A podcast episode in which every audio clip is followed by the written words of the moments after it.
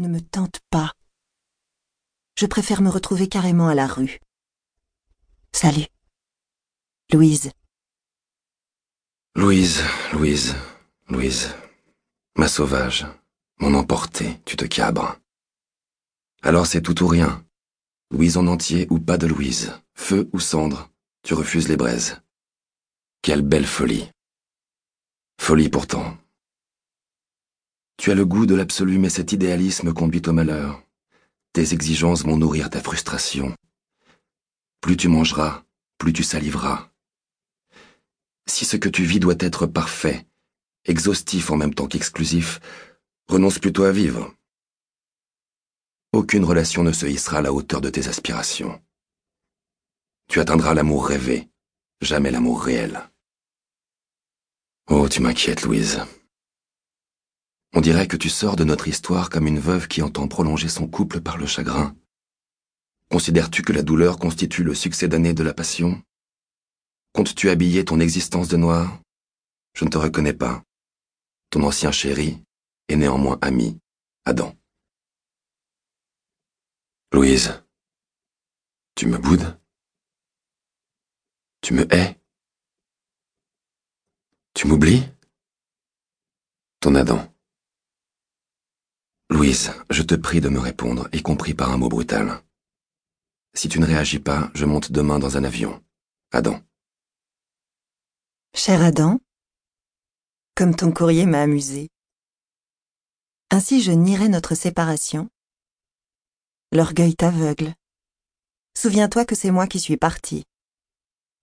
De mon propre chef, j'ai placé un océan entre nous. Appartement, vêtements, climat, latitude, longitude, j'ai tout changé sans hésitation afin de suivre mon étoile. Tu résides à Paris, tandis que je me fixe au Québec. Moi, veuve, inconsolable, tu t'en fumes, Adam, en conjecturant que te quitter s'avère insupportable, que je demeure pantelante, estropiée. De nous deux, tu me sembles le plus démuni devant notre nouvelle situation, dans la mesure où tu me harcèles, où tu m'infliges ta sollicitude, tes affres, ta solitude, où tu m'envoies tes pensées quotidiennes en gênant que mes réponses restent lapidaires. J'ai peu de temps à te consacrer, mon cher. N'oublie pas que je m'installe à Montréal, ce qui me contraint à régler de nombreux problèmes, papiers administratifs, déclarations fiscales, loyers, décorations. Certes, le cabinet d'avocats qui m'a engagé m'accompagne en ces démarches, mais il me confie déjà des clients dont je dois étudier les dossiers. Une journée de 24 heures finit trop tôt. Néanmoins, je m'assois ce soir face à l'écran pour t'accorder quelques minutes. Oui, notre passion de cinq ans avait la puissance d'une tempête. Jamais je n'avais connu une telle relation.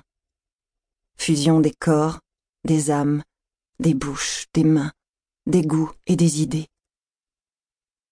Tant d'intensité me persuada que notre entente durerait.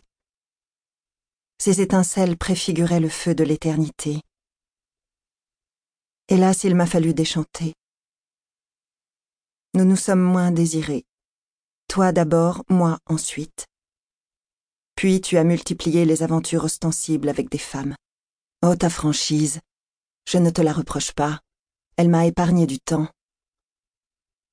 S'il y a des amours qui meurent de doute, le mien est mort de certitude. J'ai rompu. Quoique notre déchéance m'ait tourmenté, notre éloignement m'apaise. Plus l'attachement est fort, plus douce devient la déchirure. On sous-estime les bienfaits des ruptures. Un divorce compte autant qu'une rencontre, puisqu'il inaugure un choix d'existence. En ce moment, je dois t'avouer que je me sens très rassérénée, car il y a quelque chose d'humiliant dans la passion amoureuse, dont je suis contente de me débarrasser.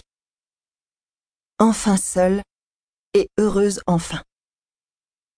Aussi, depuis mon emménagement, tes courriers sont-ils restés aux portes de ma vie, chétifs ambassadeurs d'un monde révolu, désuet, telles des cartes postales qui se seraient égarées en route et dont les couleurs auraient blémi jusqu'à l'effacement.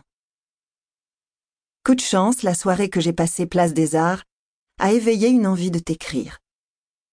Figure-toi qu'on y jouait l'élixir d'amour, cette œuvre qui, il y a cinq ans à l'Opéra de Paris, nous offrit l'occasion de nous côtoyer, amenée par Paola et Frédéric, nos amis communs.